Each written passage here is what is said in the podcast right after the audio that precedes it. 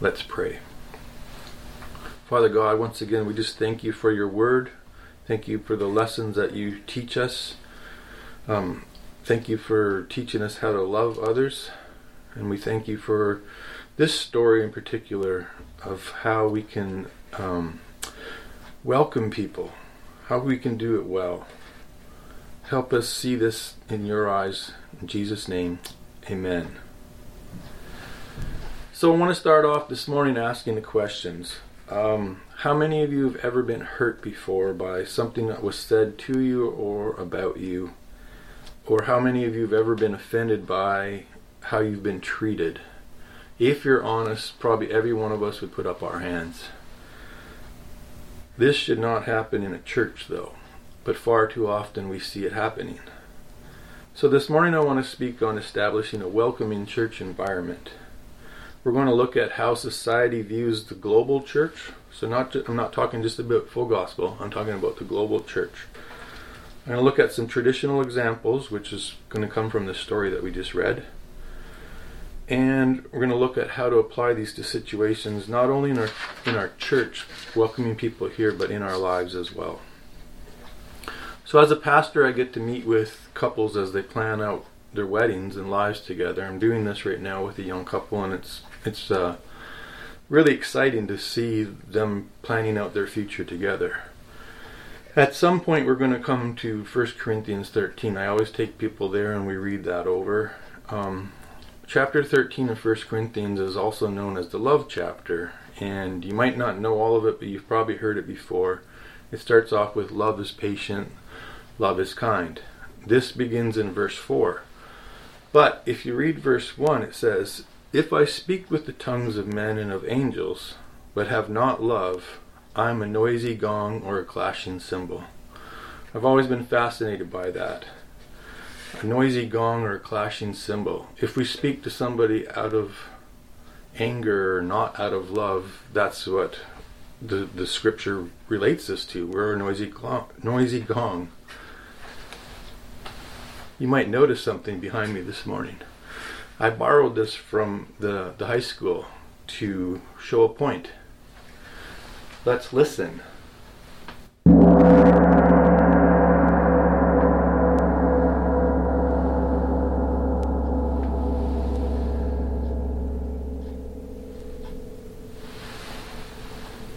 Pastor Brian and I tried this out the other day. We were shocked about number one, how long that carried and number two, how hard that was to stop it. I want you to think about that as I go through my message. How long does the gong last? How long does the harsh word last? How hard is it to stop it? When I was preparing this message, or when I was asked to prepare a message, I had been meeting with this young guy and I spoke to him about church. And he told me the story about being with his dad and coming to a church for the very first time when he was just a young guy, just a young boy. And he was so excited to go to this church for the very first time. And they went in and they looked around and they found a seat and they went and sat down. And not too long after, someone came up to them. And you would think this would be where they would greet him, but no. This person looked at him and said, You're sitting in my seat. I won't do it again because it takes so long. But you get the point. The results of that meeting have reverberated in this young man's life to this day. Hopefully, now that we're meeting and we're establishing a relationship, I'm going to be able to help kind of calm some of that down and give him a different impression of what church is like. Unfortunately, this is not an isolated incident. I've heard similar stories of this happening in other churches across Canada as I spoke at different camps or just spoke to different people. Meeting with people and hearing their stories allows us to get an idea of our impact on society. And before this seems like it's going to be a really heavy message, I hope it's not. I just wanted to say here at Full Gospel, meeting with some of the newer people that have been coming here the last few years, I've been hearing their stories, and there's a common thread that they've either just decided to go to church or they're new into town and they wanted to pick out a church, so they started here because we're on the edge of town. And when they came, they were welcomed very well. They were they were brought in, they were shown around, and they just love how they've been treated. So well done. But looking at media, at how the church is portrayed, will show us sometimes the, the effect that we're having on them. Um, as I was preparing this, I was thinking Simpsons right away, the, the cartoon. Most of you have probably heard of it, or some of you have seen it. Um, there's two families in there that are portrayed as Christians, and they're not done very well. There's the Simpsons neighbors, the Flanders. Um, they're a Christian family, and they're not shown very well. And then there's their their pastor, Reverend Lovejoy. Again, not not very not shown very well.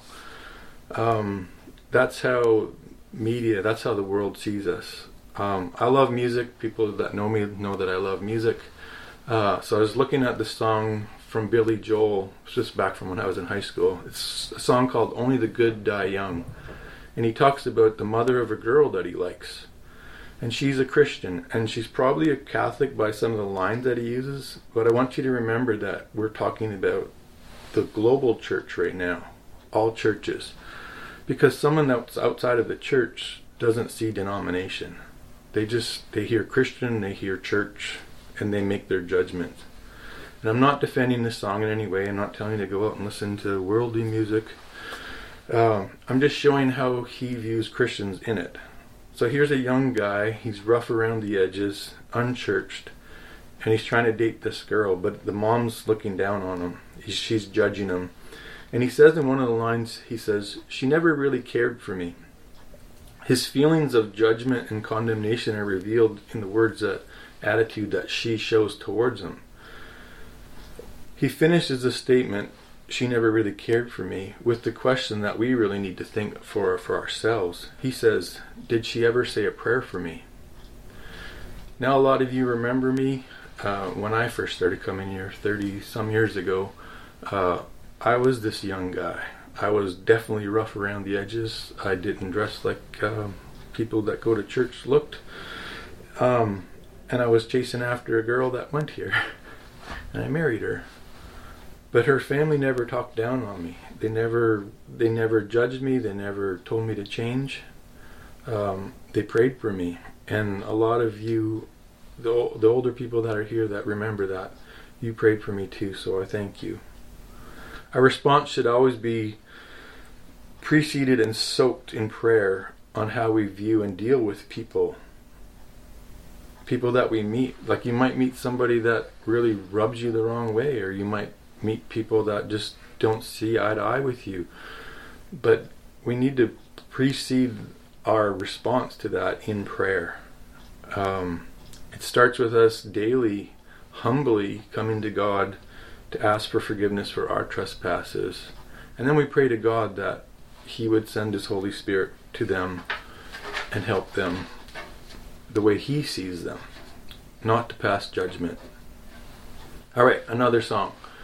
So there was a band called the Payolas, and I met these guys a long time ago, Bob Rock and Paul Hyde. They they went off and they made this song called Dirty Water. It's another example of someone outside of the church walls being judged or feeling judged um, by what they saw as a hypocritical and arrogant attitude. Through the song they talk about how they're feeling told to be uh, they're feeling that they should be changing their lifestyle to be more like those in the church.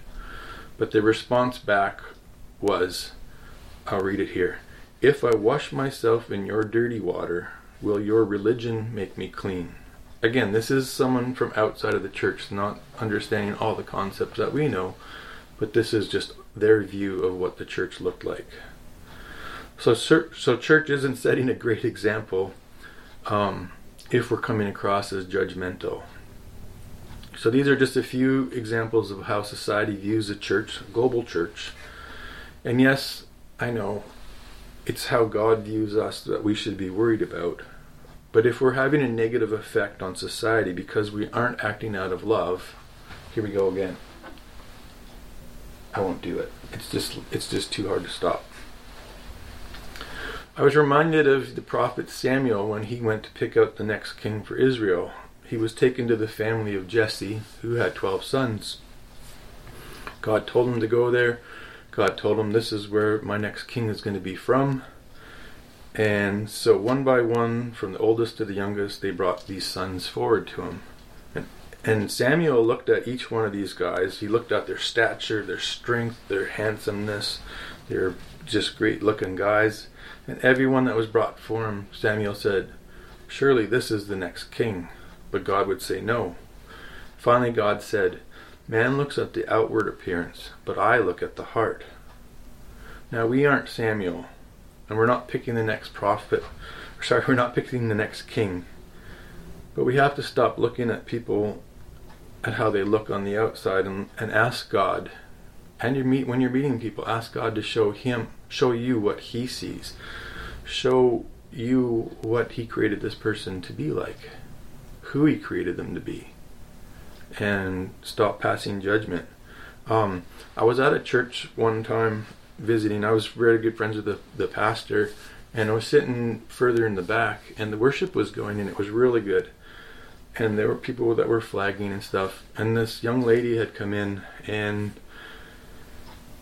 well, she was not dressed like you normally would at church, but she had been off in the corner near the front and she'd been weeping through most of the worship. And finally, we got to this one song and she just started to dance. And it was beautiful. She looked like she was a professional dancer.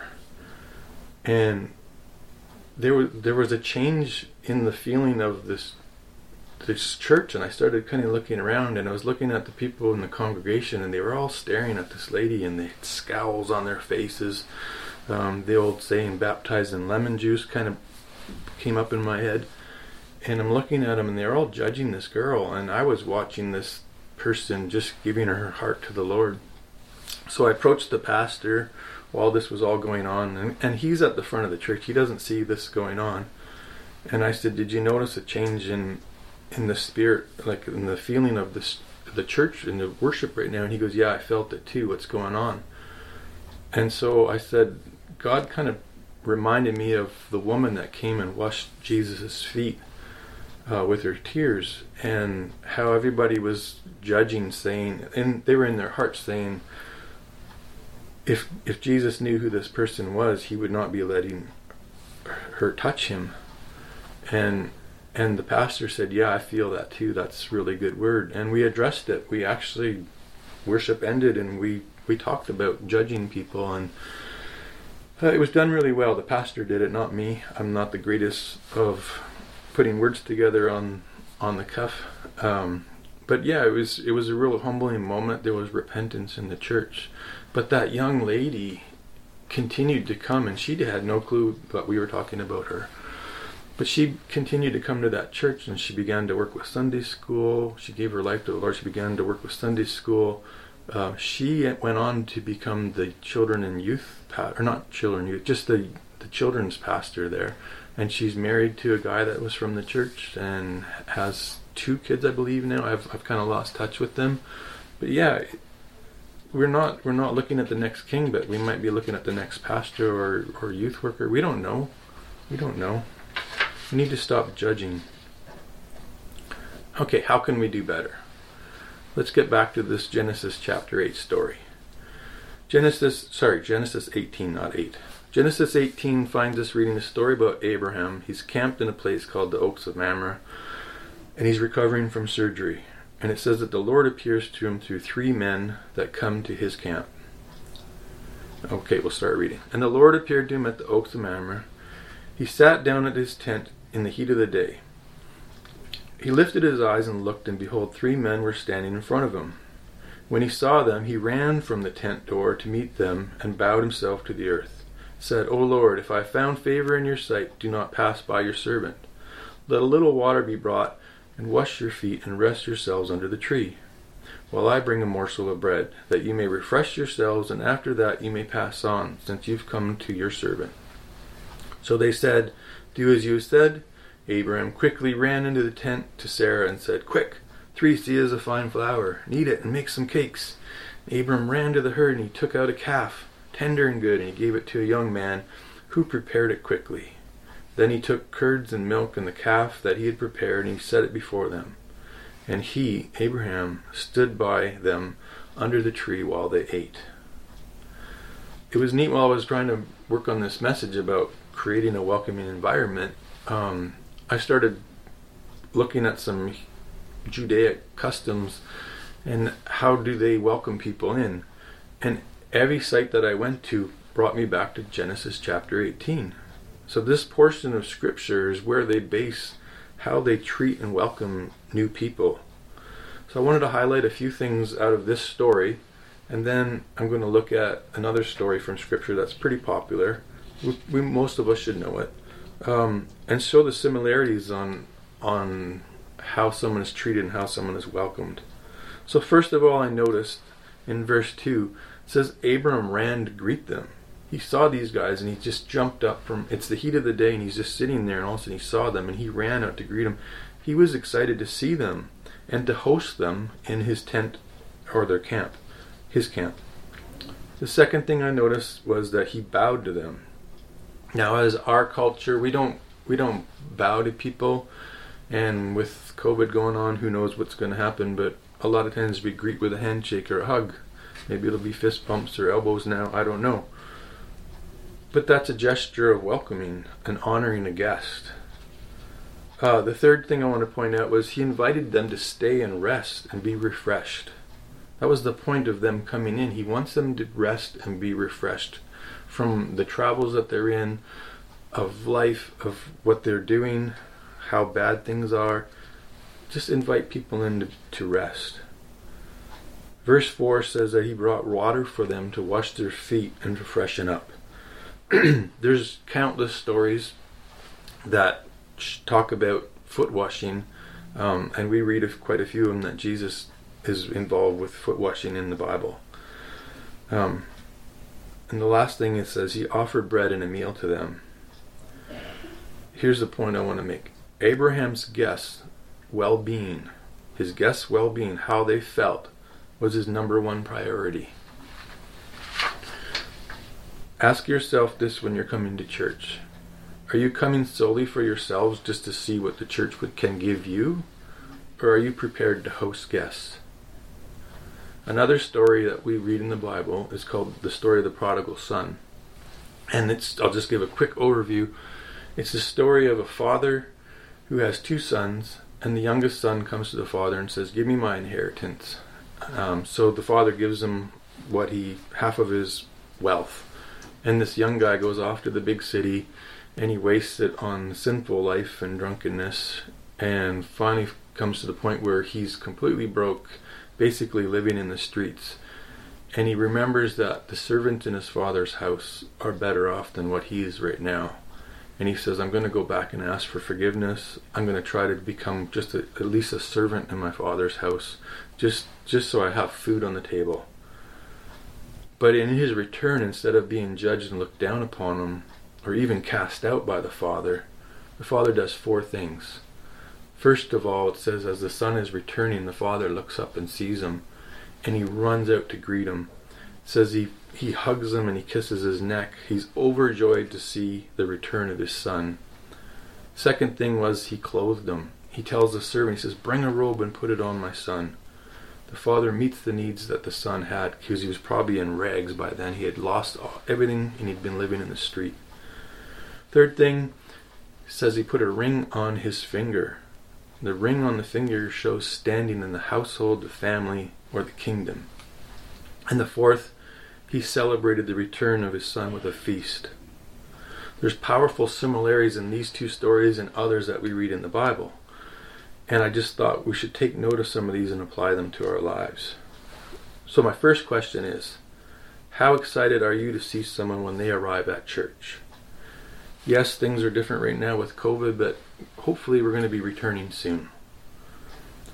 When we have a new guest that comes in, we have greeters that meet them, and they do a wonderful job. Good on you guys.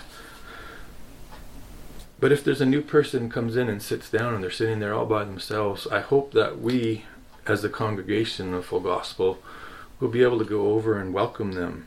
I hope you, you'll be excited to see a new person there and say, "Hey, how you doing?"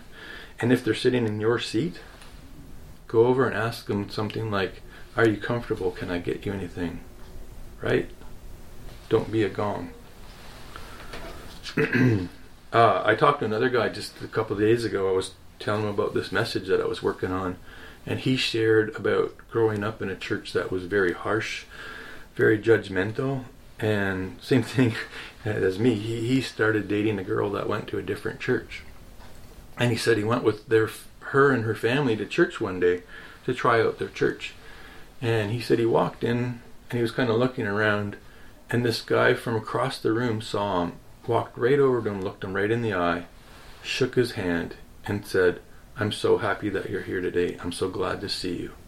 And this guy was telling me, he said, it, the emotions that ran up in him of coming from a church that was harsh to a church that showed him love just changed his view. And and he started going there. They ended up getting married. That's the church that he goes to now. And he says that guy still comes up and welcomes him um, be a welcoming person in your church. As a church when we hear of needs that need to be met we should come together to help. Recently we just heard of a tragic fire here in town. Um, there was a loss of life and four families are basically have lost everything that they have um, how can we help with that? Um, this is four families. There's a range of sizes of clothing that is needed. I'm sure every one of us can spare an extra shirt or shoes or pants or socks, whatever. Um, get involved. Get involved in your community. Go and help somehow. Uh, we have Salvation Army and the mission in town. You can drop off clothes there too. Okay, we may not have rings to put on somebody to show their standing as the Father did, but we can, with our attitude and our action, show honor to our guests that come here and show them that the Father sees them in His kingdom and they are loved. Finally, when we're making plans for after service to go home and eat or go out with friends, do consider inviting a new family. I myself have been blessed by this many times. This gesture is so welcoming. I, because I, I, traveled a lot, I spoke at different churches. Um, I would be the new guy there, and yes, I was a guest speaker. But even sometimes when we showed up, my wife and I would travel and just go visit at another church. We were always invited out um, by somebody from the church would invite us for lunch. It is so so nice, like just to feel loved like that. I've been able to do that myself. Um, try practicing that. So, everything that I spoke here this morning, we picture how we're responding to someone coming into our church, into our building. Now, get rid of the church. Get rid of the thinking of the church. How are you relating to people that you just meet every day? Are you responding to them in love? As you encounter someone new, um, even if they are not how you would dress, or maybe they're coming at you with a harsh attitude, respond back with love as best as you can. I'm going to re- close with this uh, verse. It's found in Romans 12:10. It says, "Love one another with brotherly affection." Outdo, so go beyond the normal. Outdo one another in showing love. Let's do our best to dispel the negative view people have of church. Let's outdo one another, showing love, honor, and respect to those that God places in our path. Peace to you, my friends. Let's pray. Heavenly Father, we thank you for this message this morning. We thank you for the love that you've shown towards us. We thank you for the grace and mercy that you've poured upon us. Help us to do that to those that we meet, even if they may be different than we than we are or than we imagine. Help us to show love. Help us to welcome new people. In Jesus' name, Amen. Peace to you all as you go about the rest of your day and this week coming up. We love you um, from all the pastoral team here. We just pray for all of you. We hope that you are well. If you're not, reach out. Um, give us a call and uh, arrange some someone just to come and talk if you need that. Love you all. Bye bye.